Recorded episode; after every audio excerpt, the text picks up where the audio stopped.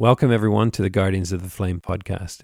Just before we go right into the interview today, I just wanted to give a bit of an introduction to uh, what is a fascinating conversation with Padraig Ó Tuama. The, it's, I guess you could say that the interview is in two parts. The first part really deals with uh, his work as a poet and as a peacemaker in Belfast in Northern Ireland.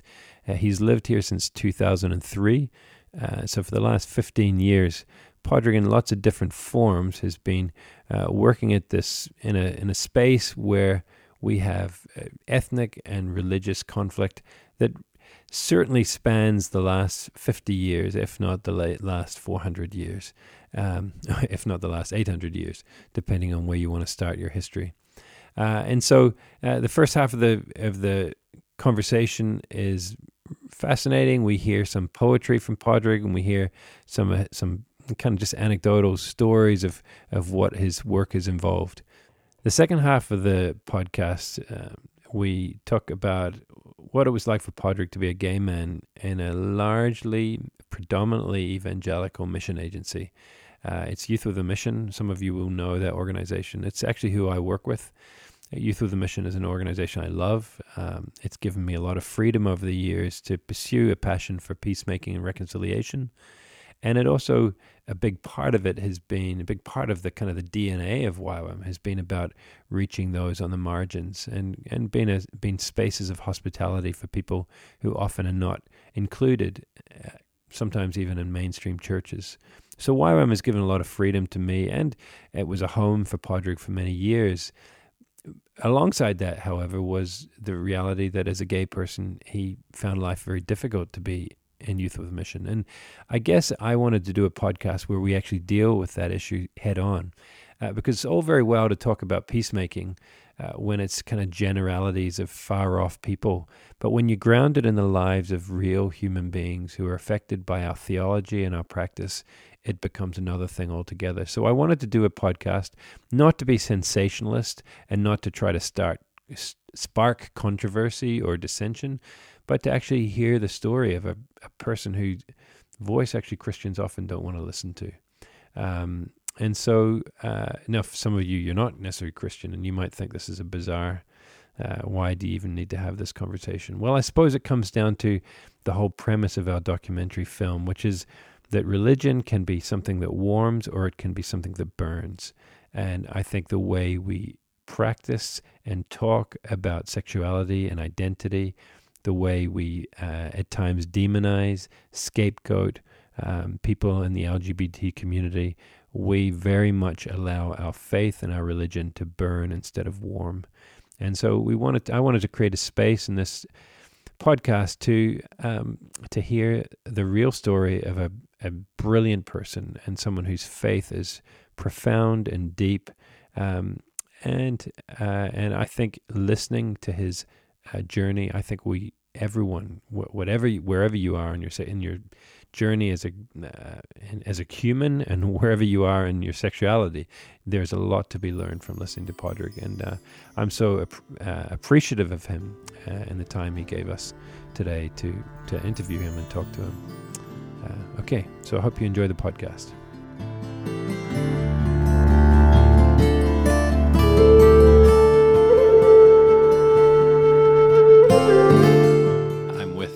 Uh, old friend, Padraig Ó Tuama, who's a poet, a theologian. Uh, he's the leader of the Corrymeela community, which is a, a very well known uh, faith based reconciliation community in the north of Ireland here.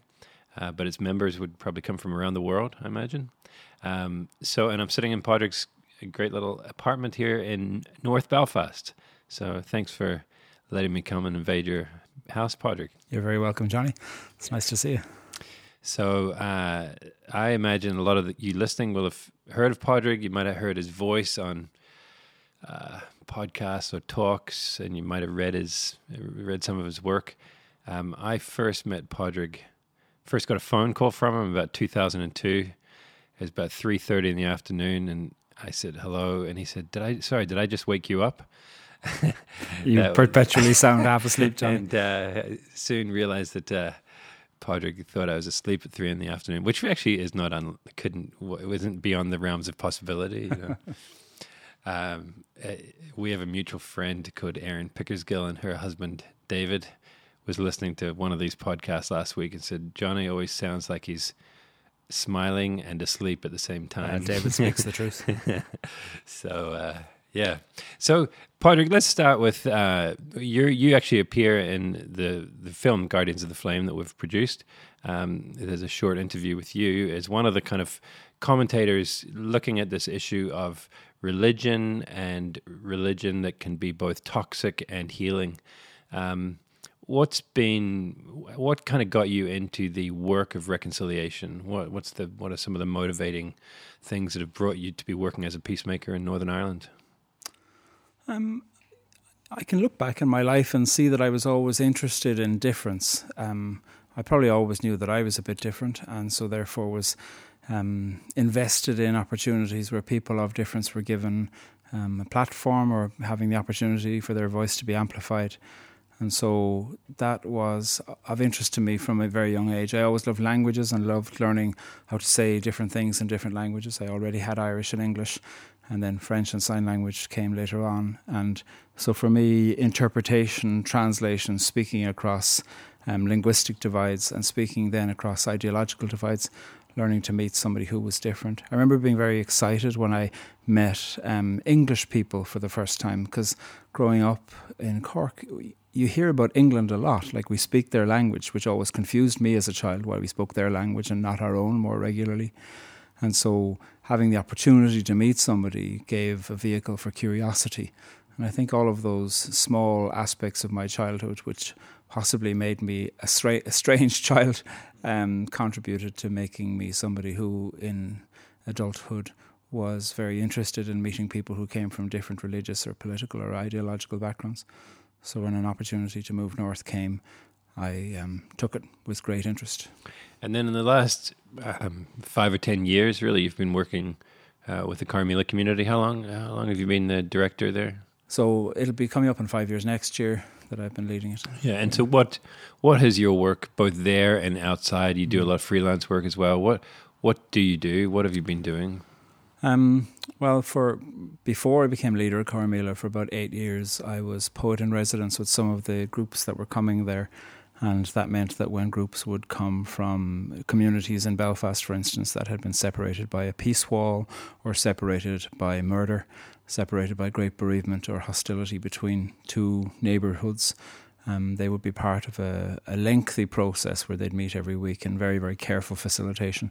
And so I was one of the facilitators, but would bring poetry into that and would then write poetry each week based on the conversation from the week before and use that as a methodology for reframing. In conflict mediation, you're always trying to help groups to tell their own story to themselves first and believe themselves, and then tell their own story in the presence of somebody who who might represent uh, the different side to that story and then hope that each can extend that generosity to each other.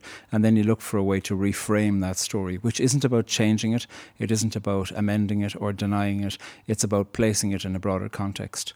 And so poetry is a great vehicle for reframing. Um, and so for uh, years I was part of that um, mediative intervention mm-hmm. through art of reframing stories that had hitherto been um, seen as mutually exclusive. The whole idea is that people can begin to find a line in a poem where they go, oh, That's about me. And somebody else from another side would go, No, that's about me too. And suddenly they have some simple, plain English that um, becomes unexpectedly hospitable mm. to what might have been seen to be mutually exclusive hostilities. Do you have any uh, you know, anecdotal memories of, uh, of, where that happened or? Um, I'm trying to think of ones that I can tell you.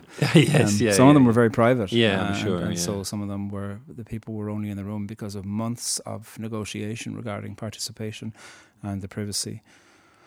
Um, there was one where somebody just made a throwaway line about being from one political community and living in another because she was in a mixed marriage, and then her husband was murdered, and the kindness of strangers to her.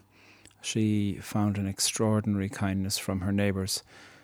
And there was a line in it that when she heard it, she started to cry and said, That's just about me. And one of the people with whom she'd had great difficulty said, No, that's about me. Hmm. And it was lovely. And partly as the poet in those situations, you're not entirely sure what it's about yourself. It's not like the Mm. poet is the authoritative interpreter of their own work. Art, if it comes from anywhere, comes from out with rather than within. And so the whole idea when they would say to me, which one of us is this about? The answer is, I don't know. Um, where do you find it? Poetry is there to be interpreted. So, which is a different form of language interpretation, but I think um, it's it's linked to my love of language is the fact that poetry um, both goes into but also resists final interpretation. Um, so I, I always think poetry is actually one of, I suppose, in many ways, is, is maybe your first love in a way, or Mhm. your kind of, uh, you know, sometimes people might think of Padraig as a speaker or he's he's the reconciliation guy, but I think in many ways your strong love is is around language and words. I always remember. So Padraig and I used to work together for uh, five years, four, five, five years, and uh, always remember him saying, you know, words are very important to me, you know. And I was a, we were both in our twenties, I suppose, thirties, early thirties, and uh, and I would say words weren't that important to me, you know. And uh, I it was- remember.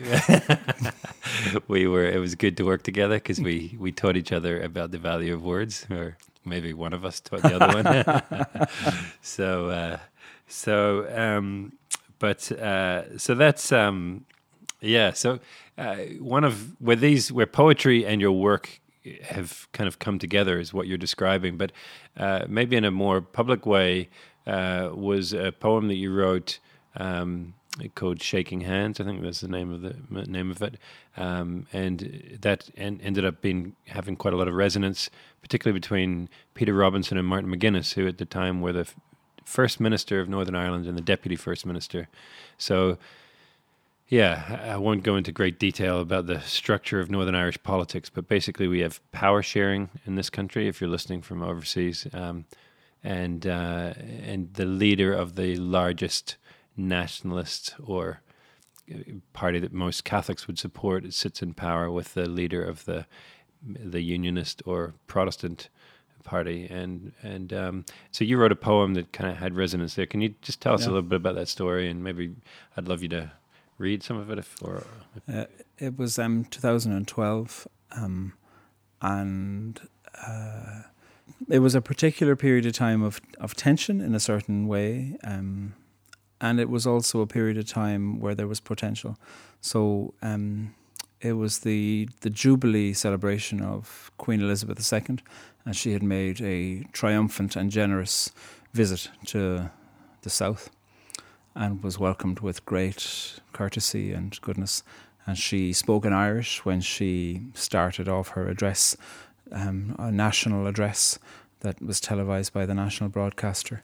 And it, that was extraordinarily moving. And I think for Irish people for whom there's memory of the Irish language becoming made illegal, um, to have the representative head of the country that had been behind that policy speak to us in our own language, albeit just a few words. Is what she said. President and friends. It's the formal beginning of a of a um, of a speech when the president's there, which she was. Um, and that was uh, extraordinarily moving to to see that and hear that. Um, and in the month subsequent to that, Martin McGuinness, who was the deputy first minister here and the leader really of Sinn Féin in the north, it was indicated that Martin McGuinness was open to meeting the Queen and that she was open to meeting him. And so a an event was organised for artists apparently at 9 a.m. on a Wednesday morning. So I was invited along. I think they invited artists just because they thought they're harmless. And so I went along. I've never been at an arts event that started at 9 a.m. on a Wednesday morning. I've been at plenty that went on until 9 a.m. in the morning, but never ones that began then. So I turned up and uh, mostly there was no event really. The event was to be there so that in the sides when the Queen and Martin McGuinness and Michael D. Higgins, the new Irish president at that time, he's not new anymore, but he was then, um, all of them were there.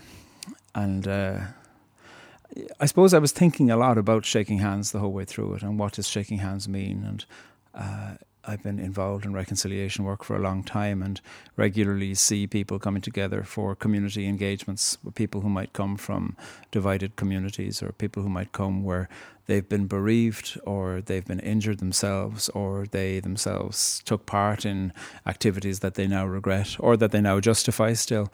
Um, anyway, I've seen people coming from across divides to meet each other, and you see them shaking hands. So I suppose I spent the whole morning thinking of shaking hands. And it is a, if I can just kind of add to that, like oh, in this country, because of our conflict, um, the two political sides, particularly the representatives of the Republican movement were have often been regarded as pariahs by the unionist parties, and so they will often say, "Well, I will talk to this other politician, but I won't shake his hand." You know, yeah. so the the act of shaking hand is like the, you know, I mean, it's like your it would be the greatest indignity to your own community. To, totally, it's, it's a sign of weakness. A, a sign of weakness, and B, a sign of betrayal. That uh, somehow to engage is to be seen to endorse and that if you were to shake the hands of somebody, it's as if you affirm their political viewpoint. And so um, this poem came from that. Uh, there's a couple of words in Irish just after the title, and that's simply the date um, that this event happened. Shaking hands. Because what's the alternative? Because of courage, because of loved ones lost because no more. Because it's a small thing, shaking hands. It happens every day. Because I heard of one man whose hands haven't stopped shaking since a market day in Omagh. Because it takes a second to say hate, but it takes longer, much longer, to be a great leader. Because shared space without human touching doesn't amount to much. Because it's tough because it has taken so, so long, because it has taken land and money and languages and barrels and barrels of blood, because lives have been lost, because lives have been taken, because to be bereaved is to be troubled by grief, because more than two troubled peoples live here because I know a woman whose hands haven't been shaken since she was a man. Because shaking a hand is only a part of the start. Because privilege is not to be taken lightly. Because this just might be good. Because who said that this would be easy? Because some people love what you stand for, and for some, if you can, they can. Because solidarity means a common hand because a hand is only a hand. So hang on to it. So join your much discussed hands. We need this for one small second. So touch, so lead.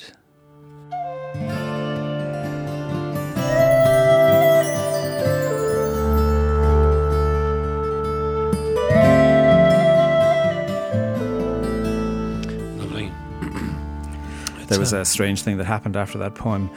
I got um, phoned up by the BBC World Service to see what I record, what I recited. Mm. So I hmm. recited it the evening of the, the, the handshake, and then I got a message from Martin McGuinness, who was the one of the hands that was shaking, mm-hmm. he, the mm. Queen, and he shook each other's hand, each considering each other to be a representative of the other, and from whom each had grief, I suppose. Um, so he got in touch and said, I love the poem. Uh, call up and talk about poetry with me. So uh, a strange and, co- and confusing connection began. So I saw him regularly enough over the next few years until he died. He'd phone up sometimes and he'd always start off by saying, How's mammy? it's a lovely uh, way to just kind of start off by inquiring about how, you, how your family yeah. is. Yeah. But um, he then, when Mar- when Peter Robinson, the, the, his kind of counterpart as the first minister, was retiring, he asked would I handwrite that to give to Peter Robinson as a as a handwritten framed gift. Um, and I was dying with a flu. Like it was one of those flus where I was shaking and shivering and sweating. So I bought three fancy pieces of nice paper and I had to throw two away because I sweated onto the damn mm, thing so mm. often. Anyway, he gave one of them, the one without Padraig Sweat, to Peter Robinson. But the irony is, is that he and Peter Robinson had never shaken hands in public ever, and so he gave a poem about him shaking hands to somebody whose hand he hasn't sh- he hadn't shaken, which you can see that as all kinds of things. One of them might be potential. If you want to deliberately choose to go, is there some form of generosity in there that to give a gift, he had put some thought into it, and across a divide where skin to skin touch would have been seen to have been a um, collusion that would have been too much, perhaps for e- each side. He gave a gift as a gesture. And I think gesture, while it's never the final word, can sometimes be a fine first word. And I saw that um, between the two of them, actually, I think they both, in the midst of the limitations of their roles, sought to make gestures to each other. Yeah, and we certainly uh, we don't live in any less polarized Northern now. Ireland or any less polarized world uh, now. I mean, it feels like uh, everywhere in the world, um, and, uh, and, many there could be many reasons, but I, social media is one um, discrepancy between classes, rich and poor is another. I mean, we could go on. But um, I suppose any way that we can start to build bridges and words and poet poetry maybe is one of those uh, not so intimidating ways that can begin to build some tenuous connections. And um, and you've certainly done that, Padraig, over the years. Um, just hearing you talk about Martin McGuinness there, uh, just I wasn't going to ask you about another friend of ours, Father Gerry Reynolds, who sadly passed away a couple of years ago. But I often, you know, Father Gerry was a Catholic priest from the Redemptorist order, and for the last 20 years of his life, 20, uh, 30 years of his life, he he worked and was part of the community in Clonard Monastery on the Falls Road, uh, which is a real strong area where. Um, during the Troubles, would have been that area would have been associated as you know one of the kind of the epicenters of, of the conflict. Uh, and and Padraig, you went, you were part of really uh, the Clonard uh, community for a, a while, and uh, I don't know if you still kind of would go along to mass there, but I know you and Father Gerry were very close. And I, when, when he passed away, one of my sadnesses was I always enjoyed introducing other people to him because um, I loved them to meet. To, for me, he was just this amazing person. I couldn't believe you could really kind of meet someone like him. He was just very kind and generous. I wonder, could you just tell tell me some of your reflections about this person that maybe people listening maybe never really heard of or certainly didn't meet? Yeah. Well, he's credited by people who were very involved in the negotiations towards peace. He's credited by them that his work contributed to the beginning of dialogue across deeply held divides. Um, so he was a gentleman from a farming community in County Limerick um, big hands, big farming hands that always were used for writing. He was a journalist with the Redemptorists. He joined the Redemptorists young, 17, I'd say, um, and worked for many years in their communications department, writing some of their magazines and writing some of their reflections for Sunday homilies, etc. And then around the time he was 50, he moved to Belfast and he was distressed. This was the 80s. He was distressed, of course, at what was happening here. And uh, he he had a gentle way. At his funeral, one of his confreres, one of the other members of the Redemptorist community, said, Gerry Reynolds was a man who always had both feet firmly planted in midair. which was a great line because, yeah, of yeah, course, everybody yeah. was expecting to say on the ground, except nobody thought Gerry had his feet on the ground. Yeah, yeah. and it was great because the whole place laughed, and anybody who knew him thought, God, that's so true. He was such a dreamer. He had a dream that righteousness and peace could kiss, and truth and mercy could embrace. And that was a very fine dream because the alternative sometimes is a nightmare. And in the midst of a nightmare, he held on to the possibility that human encounter engagement, dialogue, discourse, um, people coming to be with each other in as much as they were able, in hospitality, in Eucharist, in whatever way we could, coming together to be with each other. And he just bore witness to that over years, steadily continuing on. And you saw him in every encounter seeing the possibility for a conversation and more. Um, we went for a walk, I'd say every six weeks, and it was a nightmare. I'd never schedule anything quickly after a walk because you'd be going for a walk and he'd um, stop somebody walking along the other way if we were on the towpath or walking up um, Cairnhill or something, he'd stop somebody and he'd go, "Lovely doggy," and then they'd reply, and then he'd say, "Where's that accent from?"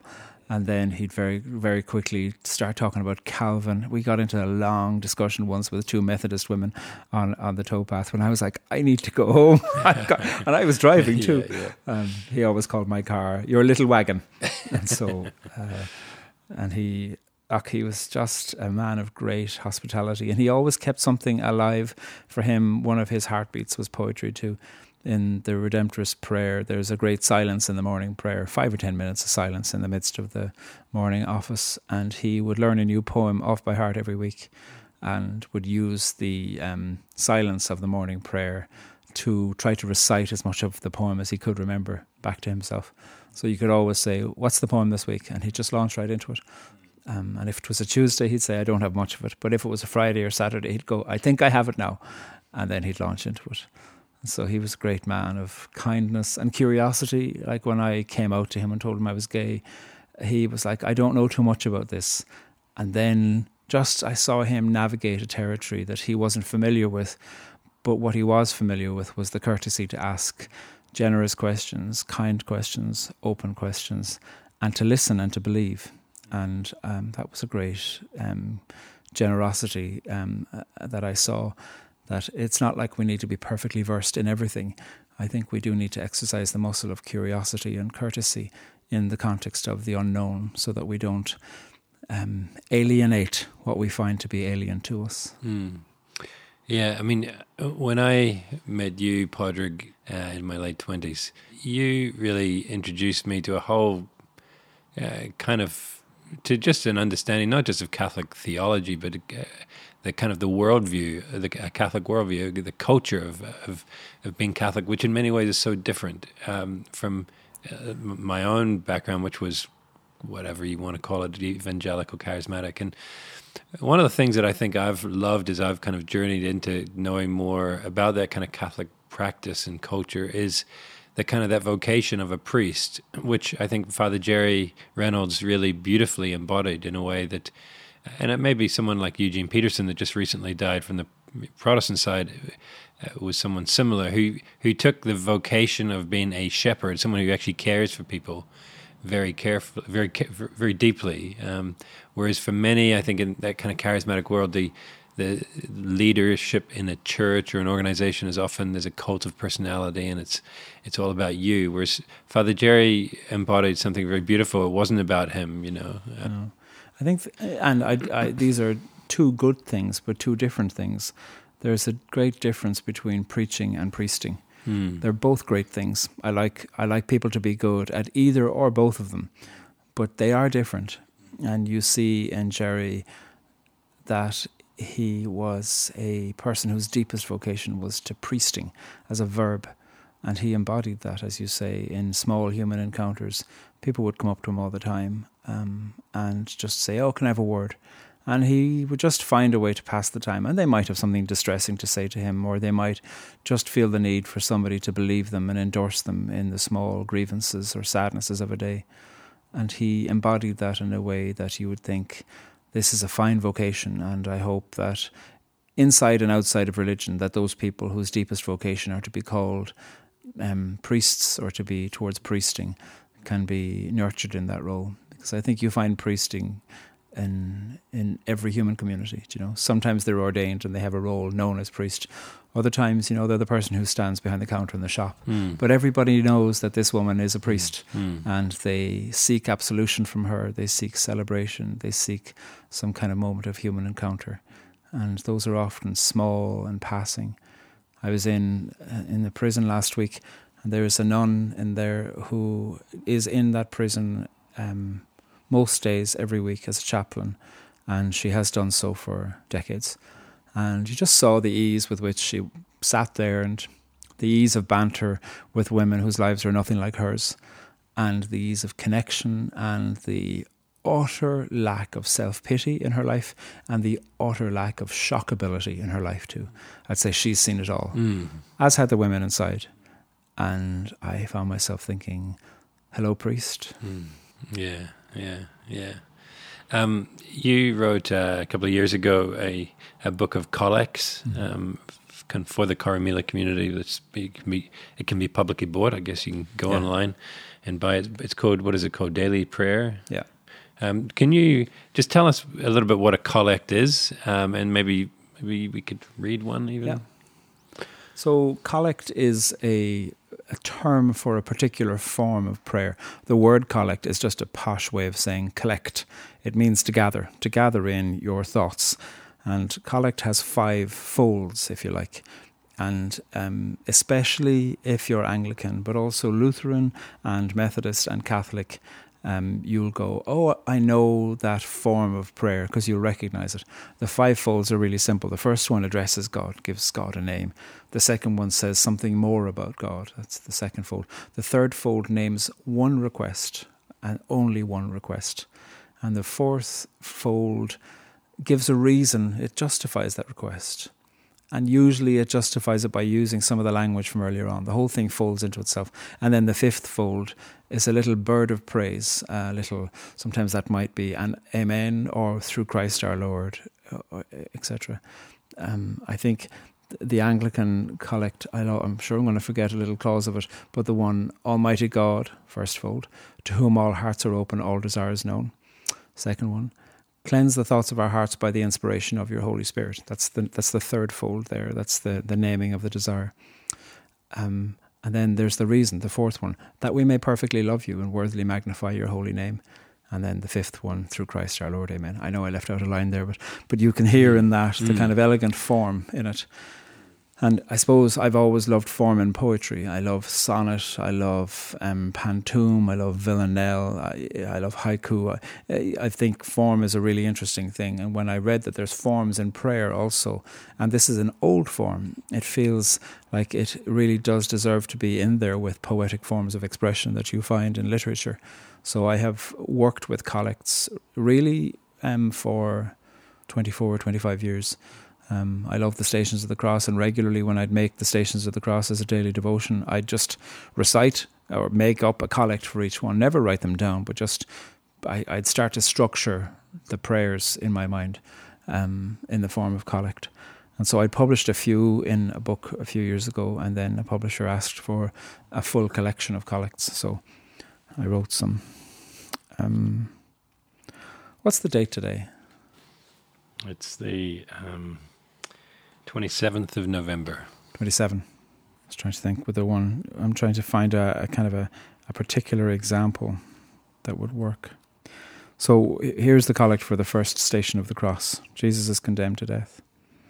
God of the accused and the accusing, who made the mouths, the ears, and the hearts of all in conflict, may we turn toward that which must be heard, because there we will hear your voice.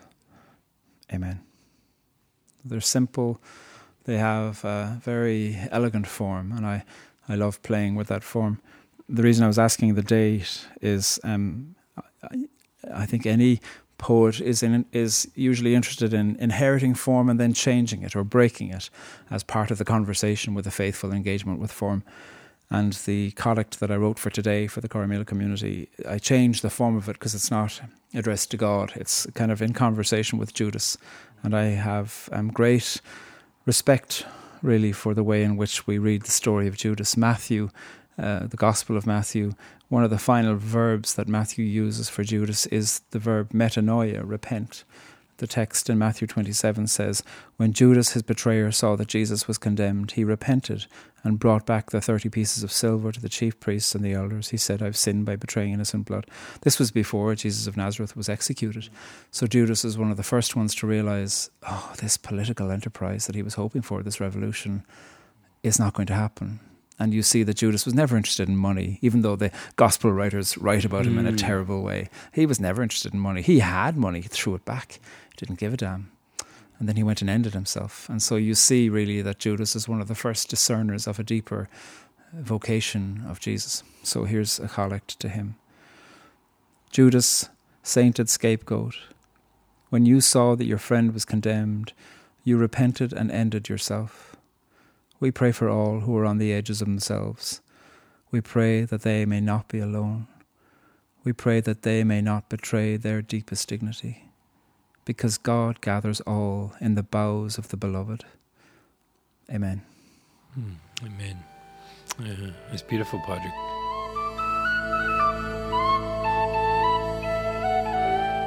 Let me just take a few seconds to tell you about one way you can support the work that we're doing. Donating via patreon.com is a way to directly invest in our work. Alongside this podcast, we're seeking to produce a series of documentary films looking at redemptive stories amid the tragedy of civil wars and ethnic and religious conflicts around the world. This kind of work doesn't tend to bring in the big bucks, can I say?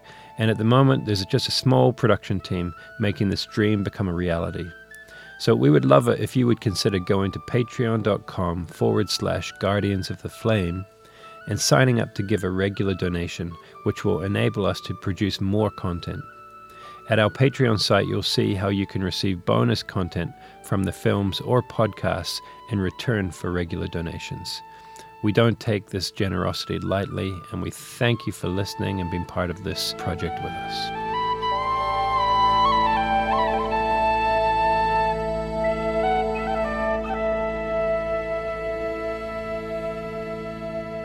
That brings us to uh, maybe kind of the second half of what I'd like to talk to you about today. First, but I, I suppose was really just kind of hearing reflections on on working in the, the sphere of bridge building in an area of conflict like Belfast, and um, but in the documentary we're making, the, the quote we use from Jonathan Sacks, which I always found, I remember reading it my dad gave me the book years ago, um, just so struck me because it's so real over here. Religion is like fire, and like fire, it warms, but it also burns, and we're the guardians of the flame. And um, both in, we have seen in politically and, and through the troubles, um, religion has been either passively used or has, you know, uh, religious people have very much actively been involved at times in violence, believing God was on their side, um, and committing acts that were really, in reflection, were heinous and and ended lives and, and were terrible. And so religion, in that sense, became toxic. Um, so you've kind of worked in that sphere of trying to, in some ways, I suppose, uh, diffuse Christianity, um, disarm it.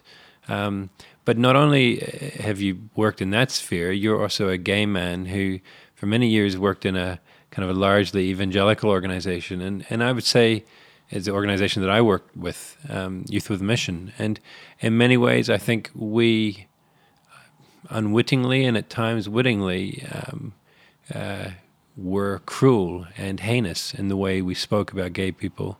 Um, and the way we at times victimized them, the way we scapegoated them for all of the world's problems. And and you were in kind of walking that journey for many years and had to kind of navigate it. And I think it's it's brought in you a kind of a real sensitivity to those who sometimes are minorities and they're not in the majority usually, and they often get blamed for everything. And uh, I'd love to. Of course, we could talk a lot about all of that, but. Um, can you kind of as much as you're comfortable, talk about what was it like for you for those years, if you can sum it up, kind of being a gay man in an organization where it wasn't accepted to be gay, it yeah. wasn't okay. Um, well, first of all, I think it's important to say that Youth with a Mission was merely representative of lots of other um, yeah. groups. So it was um, certainly no better. Sometimes it was worse. Um, but sometimes, yeah, it was just the same. So, uh, I mean, I knew I was gay from the time that most people know their sexuality. You know, um, friends of mine would say, "Oh, yeah, you know, when I was kind of eleven or twelve, I was never interested in the girls, and then when I was thirteen, I was like, oh gosh, you know, I'm interested in that girl." Um, and so, and that for me, it was clear to me from a young age that I was gay. I didn't have that word, but I also knew very clearly that I needed to learn how to keep a secret and needed to learn how to mimic um, the lads in school in their language or whatever. And so, um, you know, these this was in the eighties, and so um, AIDS had only recently become known as AIDS. Previous to that, it was known as gay-related immune disorder or disease. I can't remember. GRID. And so, any time that gay was mentioned, if it ever was mentioned, it was mentioned very pejoratively. Um, I went along to um, ecumenical summer camps that were predominantly evangelical, and there might be a seminar there about you know curing gay people or the evils of gay people or you know Satan's plans for the world through the homosexual agenda. You know, I sat through all those kinds of seminars, and then I came to apply to Youth with a Mission. And I mean, it wasn't a surprise to me that there was a question on the application form Have you ever been involved with the following? And then there were four little deathly tick boxes um, alcoholism, drug addiction, occultism, or homosexuality. I mean, now I wonder who came up with those four. you know, what about the other ones that were discarded? Anyway, and then there was a few lines to explain if you had ticked any of them. Uh, and so I ticked the homosexuality one, and you know, made some silly reference in the essay that I wrote about my personal faith to say, you know, I struggle with this, or I don't really know what I said. I was 17, for God's sake. So within the first week, then there was an exorcism arranged for me, um, which was petrifying. You know, I had literally, I've always been one who remembers dates. I was 18 and one week in the first exorcism. And that was um, horrific to have a whole bunch of people screaming Jesus in my ear. Uh, I mean, that's a very frightening experience. That was just the first of three. And then when those were deemed to have been ineffective, um, somebody said, "Oh, you know, you probably have deeper problems than the devil." It's like God Almighty, like what's worse than having the devil in me? Um, and that seemed to imply that you're worse than having the devil in you. Like if it was just the devil or a demon, we could get rid of that with a handy exorcism. Whereas there's something intrinsic to you that's um, wrong or sinful and so it was recommended that I go to reparative therapy, now, which is neither reparative nor therapeutic. That's an important thing to say. Change therapy. It's called all kinds of things. Healing ministry, sometimes it's called, um, usually for the benefit of the people who are doing it, not for the ones who are receiving it. Um, and that was much worse, actually, than the performative pantomime of exorcisms. Um, reparative therapy was invasive, insidious, toxic, ill informed, and unaccountable. None of which now, I think, fall within an understanding of Christian integrity. Um, integrity shouldn't be frightened of accountability, and this form was utterly unaccountable to fields of psychology, to fields of learning, to fields of insight, to fields of feedback, to fields of any kind of supervision. So, in there and in the wider community, I suppose, that I was in in Youth of the Mission, I was surrounded by people that I loved and who loved me and who thought hateful things about gay people. And I regularly heard things about how the gay agenda was out to wreck the world, and I heard people make put homosexuality or gay people in the same sentences as other things that they wish to project all the evils of the world onto. Um, so you got used to hearing yourself spoken about by people who didn't think that somebody, the likes of whom they were speaking about, was in the room to hear themselves being spoken about. Um, and that's a very interesting, I can now reflect on that and think that's a very interesting way in which to be informed. Um, it's a very interesting way within which you might realize somebody who I love deeply has distasteful opinions about me, but that doesn't mean that finally all of our relationship will be de- determined by that. So there, with safety, ensuing safety, um, I suppose I learned a lot during that time, but mostly at the time I was just frightened. Um, and the reparative therapist, um, I uh, purported to be an, off, an authority on um, both Christianity and psychology, neither of which I felt like I, I was much of an authority on. You know, I grew up in a, I think, in a family who valued um, intelligence very highly. Neither of my parents got to finish school as teenagers, and so they always put both of us, or put all six of us, put pressure on all six of us to learn and so I have great interest in, in, in education. And also, I grew up in a very submissive way toward the authority of the church. And so, anybody who came across like they were an authority, I, my my beginning posture was to think about acquiescing rather than thinking that who who on earth am I to disagree, you know. Anyway, after a, few years, this uh, therapist had he used to always ask me these really invasive questions about whether I found the women that I knew arousing. And I found that really distasteful. I thought, I don't think that's very Christian, but I didn't know enough to uh, disagree with him. I was really very frightened. Anyway, he kept on having this, I think, really a discomforting way of speaking to me erotically, mm-hmm. which I found to be misogynist. And it was like he was schooling me in the ways of being predatory upon women.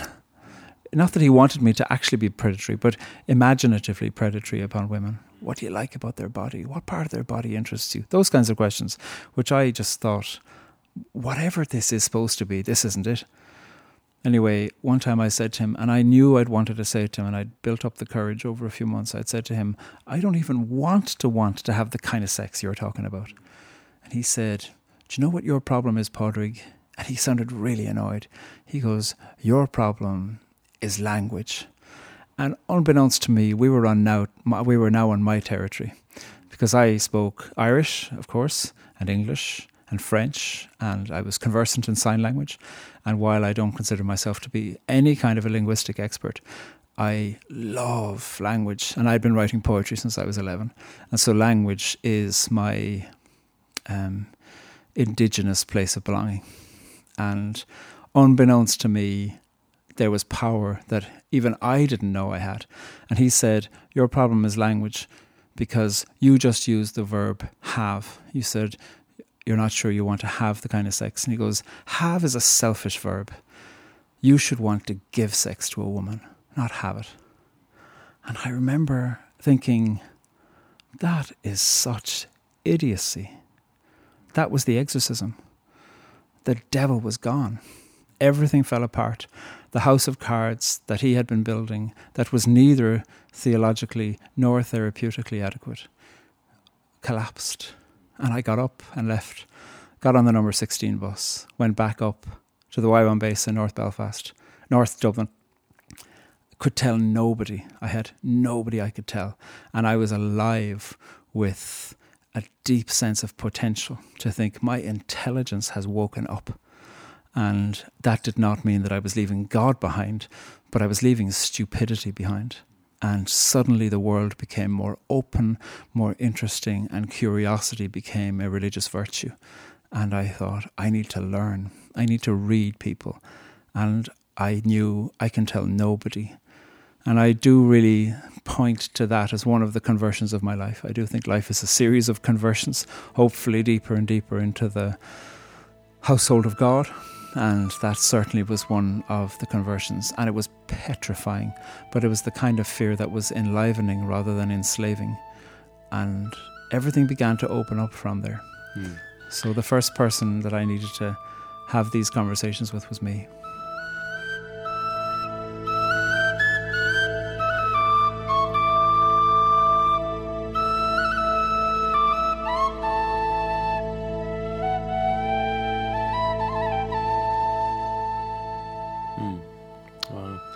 Thanks, Padraig, for sharing that. I, I um, I remember talking to a, a, gay friend of mine about um, an idea I had to run a, a gathering, a conference where we um, where we discuss uh, uh, the theology uh, in, that we see in Scripture about sexuality, and um, you know, even talk about gay people. And and uh, and my friend who was gay said, "Well, you need to have gay people doing the talking."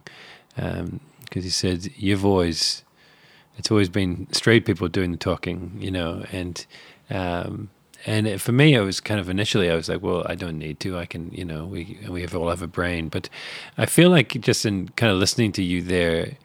Uh, there is something very holy about listening to someone's story, um, and it's their story, and uh, it's very important. And uh, kind of, if this podcast is worth anything, I think it is is giving the opportunity for people to tell a story, you know, and to give a voice to uh, people who often are not heard, you know, and, and still sadly in many evangelical forums, um, gay, people, gay, gay people's voices are not heard. The, the voices of trans people, of bisexual, lesbian people are, not heard. Um, and, but we want to talk all day about that issue, but we're, we're kind of reluctant yeah. to actually listen to the actual people.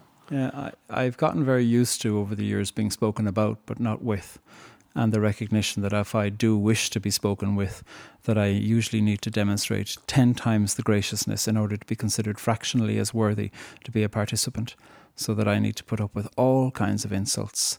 And I never return insults. I'm not interested in insulting people. I'm not interested in implying that people's marriages are not worthy or that people should divorce or um, you know I would never say the kind of things to straight couples the likes of which they say to me but yet I'm told that I've got the agenda. Mm, um, mm. I'm used to that. I'm mostly mm. used to it. It hurts sometimes, but most of the time you just think, oh well, if I want to be involved in the the public engagement of language with integrity, with deep theological information, I've done two degrees in theology. I'm on my third, and it's important for um, me to be known that in the midst of having a personal story, I also have a damn fine intelligence, mm. and I mm. think both are important in the engagement of this. And we need to be muscular in our capacity to use gracious, plain words in public. And I am unconvinced by words that only seek to preserve the power of the already powerful mm. and they seek to disenfranchise, even through kind of a weak hospitality, mm. the already disenfranchised. Mm. Um, yeah, it, it, it, it strikes me, and I've seen it more and more even recently, that, you know, if you're straight, you know, you there is a degree of you're in the majority for a start. Before you get out of the gate, you're you're in the majority, um, and and the reality is, most of your life you haven't had to deal with bullying, uh, things that margin people on the margins have to.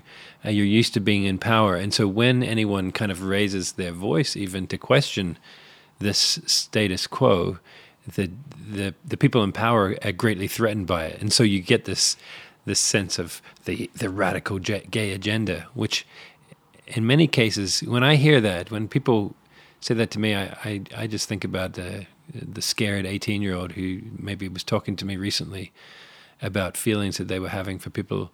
Uh, for other guys and how afraid they were for, about that, and I don't think radical gay agenda. Yeah. I think of poor uh, person in a in an angry, mean world that is about to eat him up. Yeah. And who's going to stand up for him? And I also think, in that context, of a powerful practice of religion that is not being publicly accountable about the practice of its power. And if you look at the words of Jesus of Nazareth across the four Gospels, some of the groupings that he maintained his harshest words for were those who were in power and who were refusing to take account of their power and to be accountable for their practice of their power.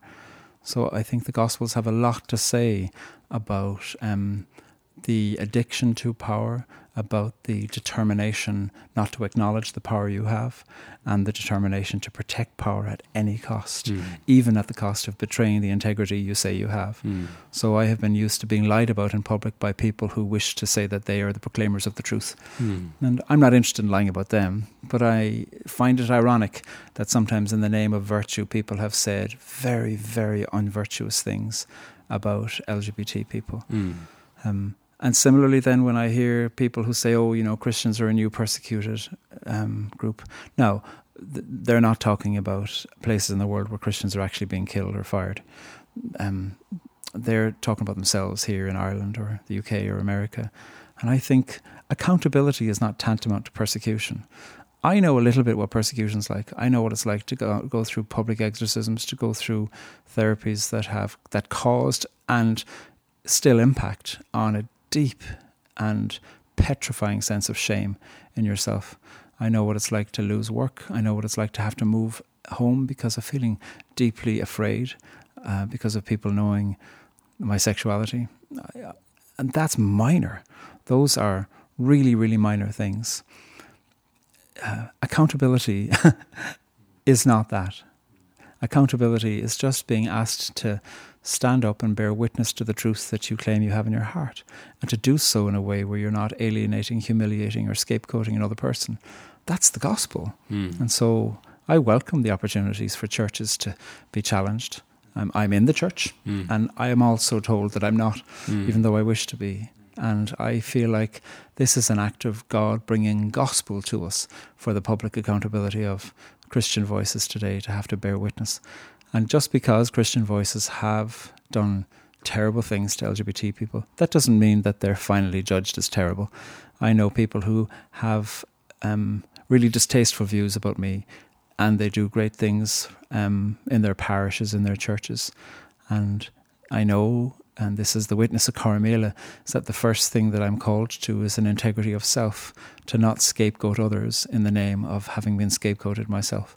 So I'm always interested in looking at, well, where can I change? Where can I be open to thinking my language needs to improve or my understanding needs to be more gracious? Mm. Yeah, well, yeah, I, I read um, recently something Richard Rohr wrote. Uh, he said, I believe that truth is more likely to be found at the bottom and the edges of things than at the top or center. The top or center has too much to prove and too much to protect. Um, and it does seem that protect can actually bizarrely be a quite a negative word in some ways because we're often protection means guardedness, defensiveness which you know the the motivation is good. You want to protect something, but unwittingly, you by protecting, by defending, you keep out what often is a gift. Mm. And and I've seen that, of course, not just in in the community I work with, but really among Christians everywhere. Um, we want to protect our faith, defenders of the faith, but unwittingly, if we're not careful, unwittingly we keep out those who could be a real gift to us. Mm. And um, and this is where my interest in language comes in because to defend or to, or to protect, they're lovely words, except when you think to defend or protect requires an attacker. Mm-hmm. And if you if one sees one's role as to defend something, well then it's just taken for granted that you need to have a person in the role or caricature of attacker. And if there isn't one, well then you'll find one. And so I suppose I think that if there is anybody who defends faith, it's God.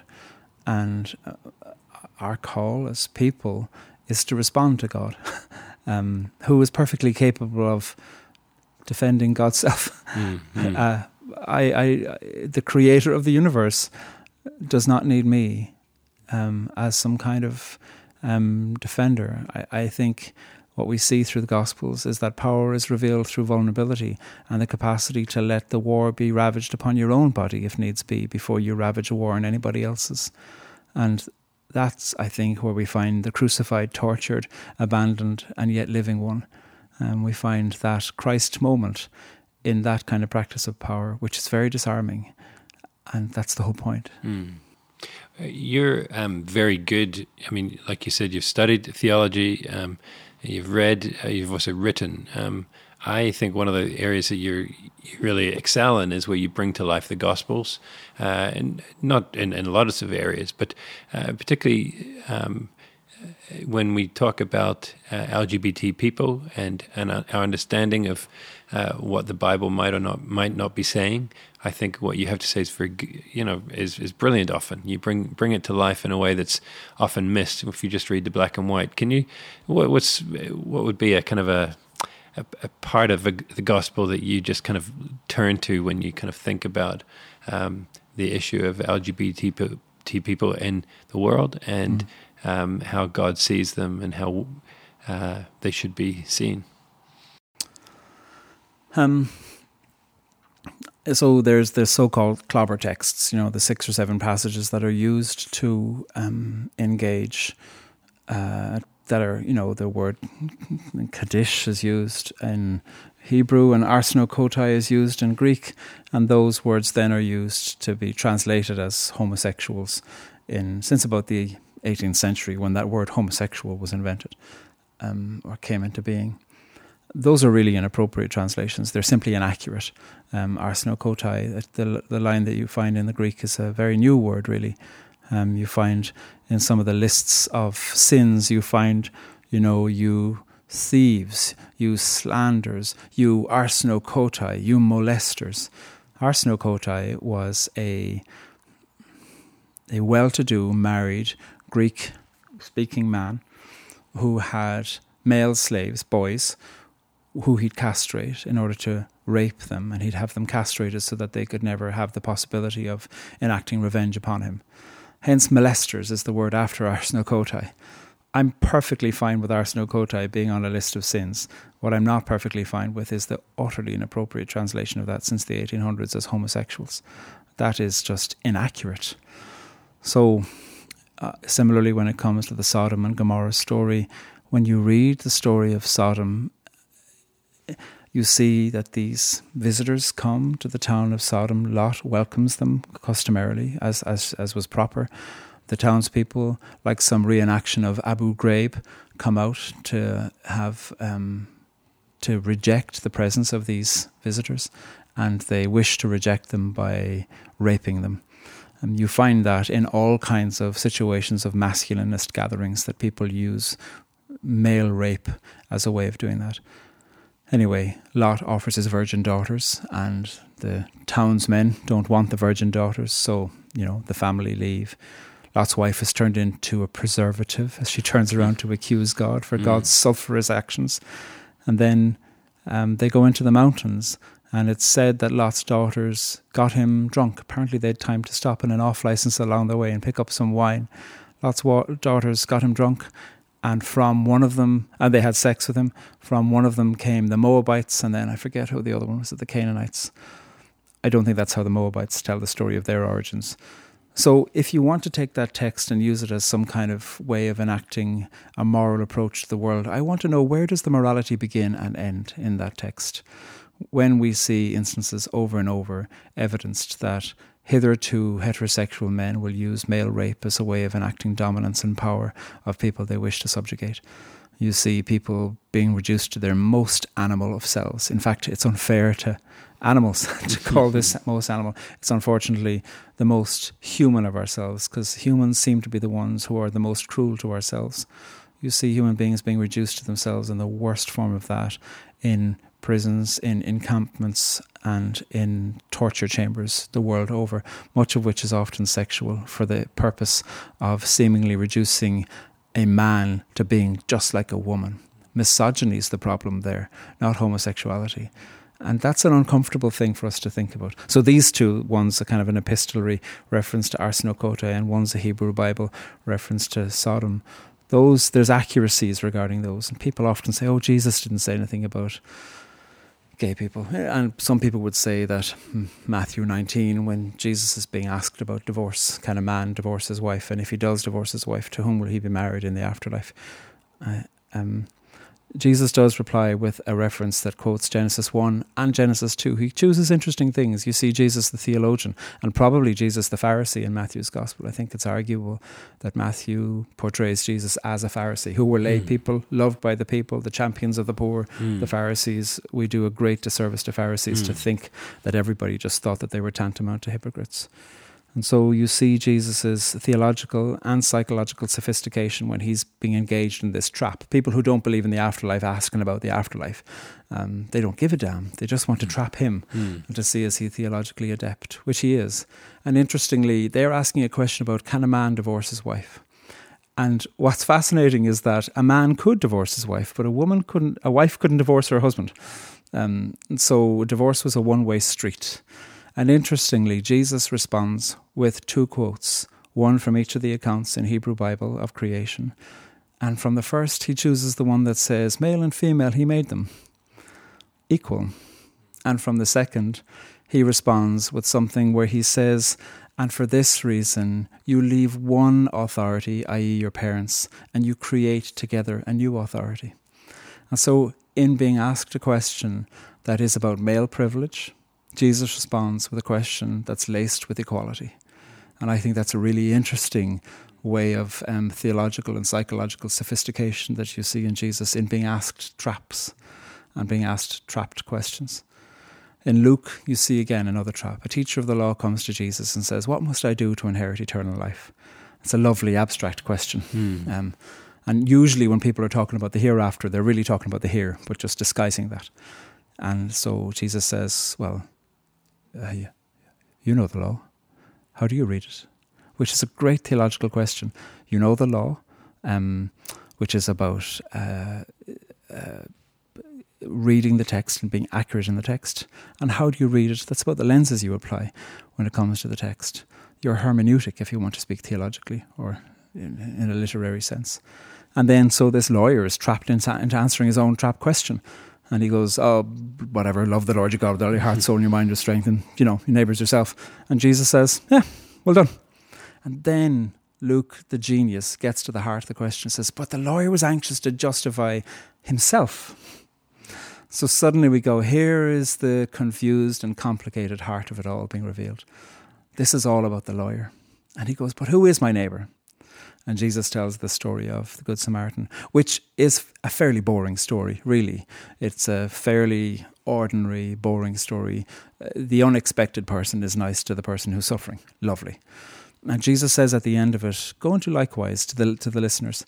And I think to, uh, we do a disservice if we think the only interpretation of that is to um, be good to people, you know, that you hmm. see along the way. I think the real power question is from whom are you willing to accept help? Because what would it have been like in this little parable when this person who'd been beaten up woke up in that inn and said, How did I get here? well, a Samaritan brought you. And that's an extraordinary thing. The Samaritan took his life into his own hands, perhaps, by engaging in this. And so we see great virtue in the person from whom little virtue was expected. And I think that gets to the heart of our understandings about virtue and power. So the Gospels, I think, are replete with ways within which we can reflect and where none of us feel like Jesus is on our side, where we all feel like to be a Christian is a verb that you practice every day, that you examine the ways within which you Pay attention to your language, pay attention to your power, pay attention to the actions that you do that create life or destroy life for another person. And that is an extraordinary vocation for all of us to be called into together. Mm.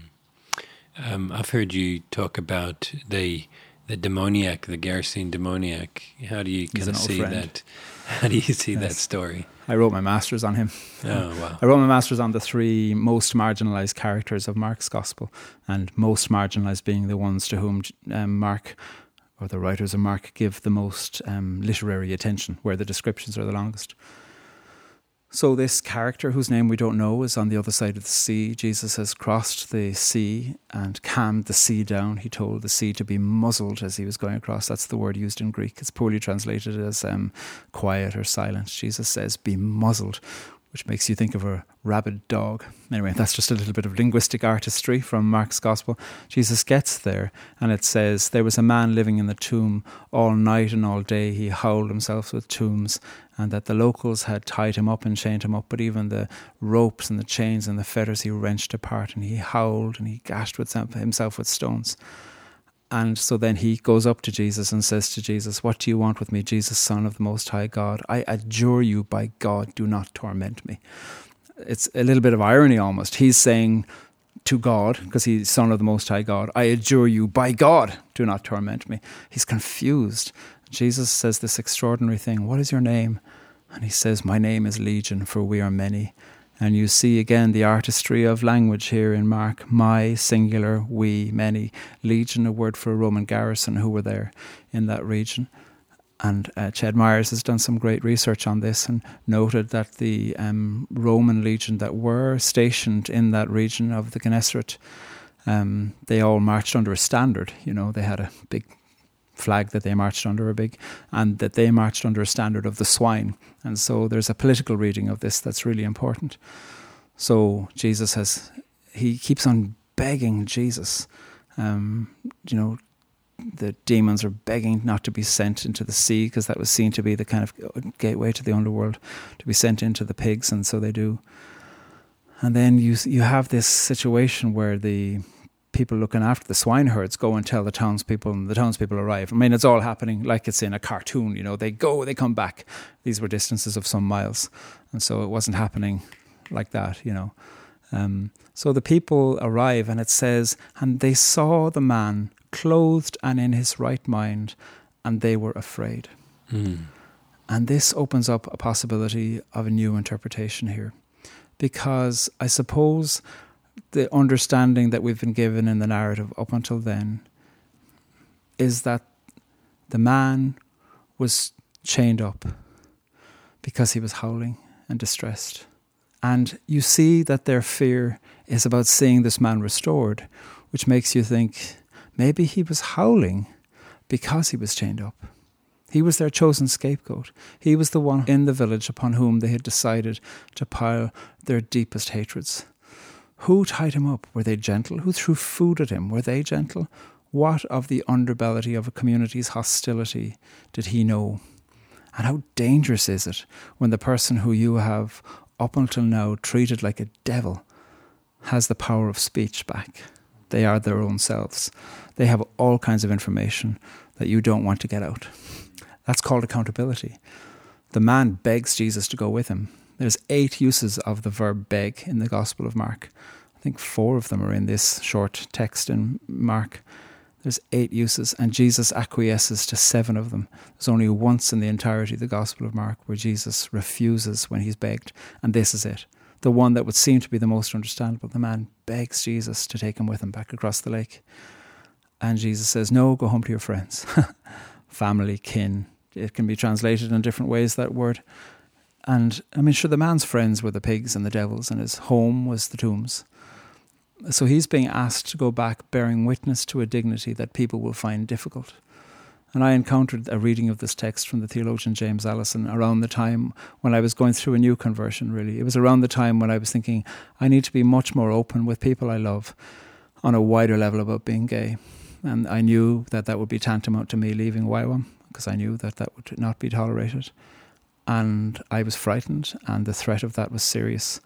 And the serious question about what will I do about what my work is, you know, how will I leave in a way that doesn't seem like I'm this great fallen person? And so uh, I was reading that, and it felt very fortuitous, really, to have that reading. And I realized that my call was to find a way to have a rescued dignity for myself, even if nobody else believed it. And it gave me the courage, really, that reading, to make a decision, to bring 15 years of time in YWAM to a close, to do that in a way where I wasn't scapegoating other people, and to do that in a way where I also wasn't allowing myself to be scapegoated. For a few years, probably every week, I got a pretty awful letter. Um, in fact, some of those continue till today. It's a long time ago now. So I, I get some pretty, people say some pretty terrible things in the name of the gospel. And I still feel like my witness is to be home among my friends, even if my friends were the ones who would have found it to be more comfortable to consider that I had a legion in me mm. and to bear witness to a dignity that dignifies me and that I think calls all of us, me included, to a deeper sense of community with ourselves. Mm.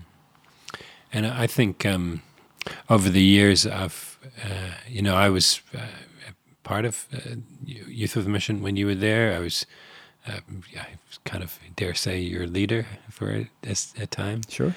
Um, I taught you everything. You know. um, I think we all know who was doing the teaching. You know, you know, you were.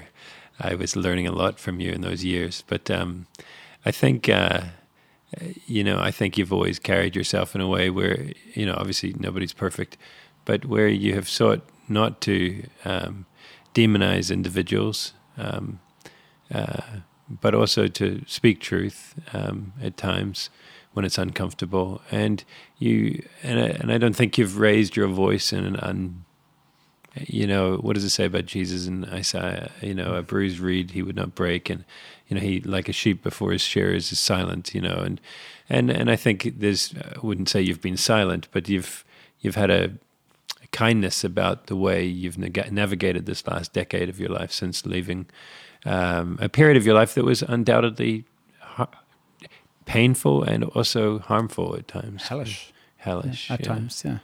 Um, and how, I mean, we're sitting here, and you see a wall of love of photographs from the last 25 years of my life up there. And that's filled with people who I met in YWAM. So I've, I've great things to be very thankful for. Yeah. And nobody forced me to stay. You know, yeah. I continued to choose. Um, so I, for me, the question is not blame. Uh, there is a question for me about integrity and a question to say if, as we rightly have done, we have dismantled ways of thinking that you could technically argue are present in the Bible about the role of women, about about usury, about slavery, about all these things, well, then we should simply apply theological integrity across the board and to be willing to ask the serious questions that the whole Christian project has been about asking from day one. And that for me is the thing to bear witness to. I'm uninterested in people feeling scapegoated or spoken of negatively. And I'm uninterested in raising my voice because if there is truth and power, that is not undermined by gentleness. That for me is the vocation. Yeah. For and I'm the one who was the site of conversion too. We're all being called together to be converted. Um, thanks, Padraig. Maybe we could just kind of kind of draw it a little bit to a, to an end. Um, kind of bringing these kind of two areas, both the political context of Northern Ireland and the reality of, of gay people in the world, and Padraig yourself as a gay person, and and where belief is involved in both of these areas, and belief is so important. And you've got a poem, and uh, that I read, a very short one, "The Beginning of Wisdom," in this book, uh, a book of poetry that Potter published called "Readings from the Book of Exile." Um, I, I, quite liked it. It's it's very small. It's like four or uh, five lines long. I don't know if you want to read that. It's very sure. simple. Um, but and then we could maybe have a chat a bit about the nature of belief and mm. how to hold beliefs. Sure. The beginning of wisdom was when I learned the difference between believing in the truth and telling the truth about belief. What do you mean by that? Because belief is such a strong word. It beliefs is, yeah. are so strong. What do you believe in? Um, uh, people talk about people coming to belief, and uh, so it's a fascinating word. It's a, it's a word that whose meaning has changed a lot. I think it's only the last 200 years where in English it has come to really mean an intellectual assent and connection with a series of propositional truths. Previous to that, belief meant a lot about your practice as well. That, you know, um, belief meant showing up to weekly church services, for instance. That's your belief because you, you turn up um, rather than what you say you believe, whether you go or not. Um, and I suppose people the the question for that I heard a lot was, you know, what do you believe about homosexuality? Um, uh, which seems to be a, a, a, very disembodied way of speaking about an entire population of people. But then you'd see, you'd hear it about other things too. What do you believe about women's leadership? What do you believe about female equality? Do you know? Um, and I, I became troubled with the idea of belief and I started to think, what if one of the qualities of true belief was wrapped into the experience of being believed? And I found myself thinking, instead of asking people about their belief, I'd be interested in asking people about a time when they felt believed and a time when they felt not believed. And what happens there? And what kind of underbellies do we expose when we speak like that? And what are the stories people tell if they tell you, if it's safe enough, and if you've done the work to be trustable. Um, where you hear something about a quality of belief, and in the name of abstract belief, what are the truths about that?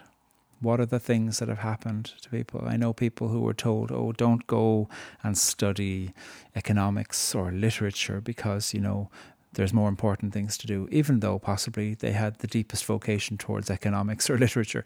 Those were considered to be secular things. So belief limited them.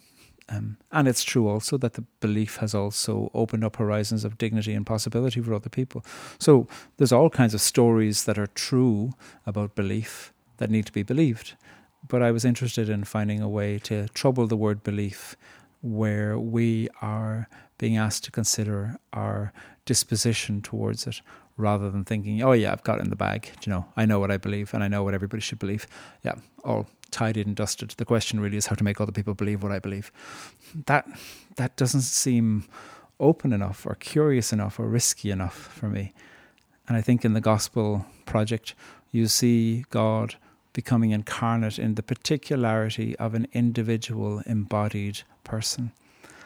And incarnation is such an extraordinary experiment and risk that you see at the heart of the Christian project. And you see that universality is never threatened by particularity. And I'm interested in the particularity of each individual life and how it is that the posture of belief toward a person might bring us into the possibility of encountering incarnation. Mm. And I suppose as we've you can talked, see why I write poetry because you can put all that much slower yeah, uh, rather than whittering on. yeah, yeah, yeah. No, it's brilliant. It's brilliant. So we we can see in your story, um, and both in the story of of Ireland, really, where religion's been like fire and it's it's burned, um, uh, but also surely religion can warm. and uh, how do you see that as communities? You know, many people listening to this, some may not have have faith in God or uh, but I'd say quite a good chunk of you listening uh, would have a, faith of, of sorts. And for for people who hold faith, how do we hold our faith in a way that warms? Um, uh, how do we hold belief in a way that is that warms? Um, well, I don't know. I suppose I'm interested in people's prayer and what their prayer as a person and their prayer as a community is like, and how their prayer opens them up to the world rather than closes them off. Because I see in the Gospels a narrative of a person who was profoundly open to the world, and especially profoundly open to the parts of the world that were deemed to be um, tainting, and that Jesus of Nazareth did not seem to be very interested in having his imagination about populations of people limited by the stories that other populations of people told about other populations of people. Mm. Um, and yet I've heard that over and over again. Oh, you know, don't be associated with the Baptists because, you know, they're not properly Christian or are Catholics Christian, are charismatics Christian, you know, are liturgy, are liberals, are conservatives. All of that is, it's a real failure of the imagination of being a person involved in the religious project. As the religious project is surely about finding a way to push against the borders that we find to be constricting. You see God doing that and entering into the borderland of humanity through incarnation. And I think if we are to follow God, we should be doing the same thing in the questions that we apply to the project of being alive. And so I, in the midst of having been burnt by faith, I have also been deeply nurtured by it. I, I couldn't turn away from faith. Um, faith is more important to me now than it ever was because it is sometimes the only thing I can go to that gives me dignity. And that's a really important part of sustaining self when you continue to hear people saying lies about you. I'm, re- I'm used to people lying about me and saying horrible things about me. That's okay. Do you know, there's forgiveness there, and I'm not interested in holding that against them. I am interested in us having a much more interesting conversation Mm. and the the capacity to hold that as an imagination about the potential for our encounter comes by being nurtured by the gospel where you see the curiosity of God to find welcome in unexpected places and to find a way to turn hostility into hospitality. All of that is nurtured really by the Gospels. So, whether from the time that you see Jesus of Nazareth being born to the time that you see him be abducted and executed by state torture, in all of them you see a witness to the creative potential of human encounter. And then following on from that, too, that could never be killed. And it's a great joy to be nurtured by that kind of way. Mm. That, that will, that's, a, that's a light that will never go out. Padraig, thanks for having this conversation. And I think, uh, sadly, uh, people we don't have enough conversations with people um, who sometimes don't have a voice. And, and I'm I'm glad you have a voice, and it's been a privilege to listen to it. Um, not just now, but over the years. Um, Thanks, Johnny. you're a deep, good friend, and So are uh, you. uh, I wonder, is there a poem um, that you'd like to end with that maybe? Uh, Sure, there's one called Creed. oh, I had it. I Is had it up. I was going to ask you about that. Ah, so great. We must have. We must have been listening to the Holy Spirit there. So, Creed. I once was blind, but now I can see. I once was him, but now I'm me. I once was cold, but now I'm not. I used to fear hell where the fire is hot. I wanted to be straight, but the thing is, I'm queer. I thought I belonged there, but I belong here. I once was wrong because I thought I was right. I thought that the darkness was the same as the night, and I thought that the light was consoling and beautiful. All it asked was be pure and be right and be dutiful. But light can be insipid, and daytime can be vacuous, and no cult is so crude as the cult of the miraculous. I thought that walking on the water would be the end of it all. But addiction to articulation was the start of my fall. I fell into meaninglessness, I fell into sin, I fell into darkness, and I felt caged in, and I fell into the arms of something that was lurking in the corner, in the shadows, and it's been slowly converting my methods and madness into myth and new meaning, my sagas and sadness given girth and given grieving. And now I believe in the God of the human, the good and the glorious, the generous and moving.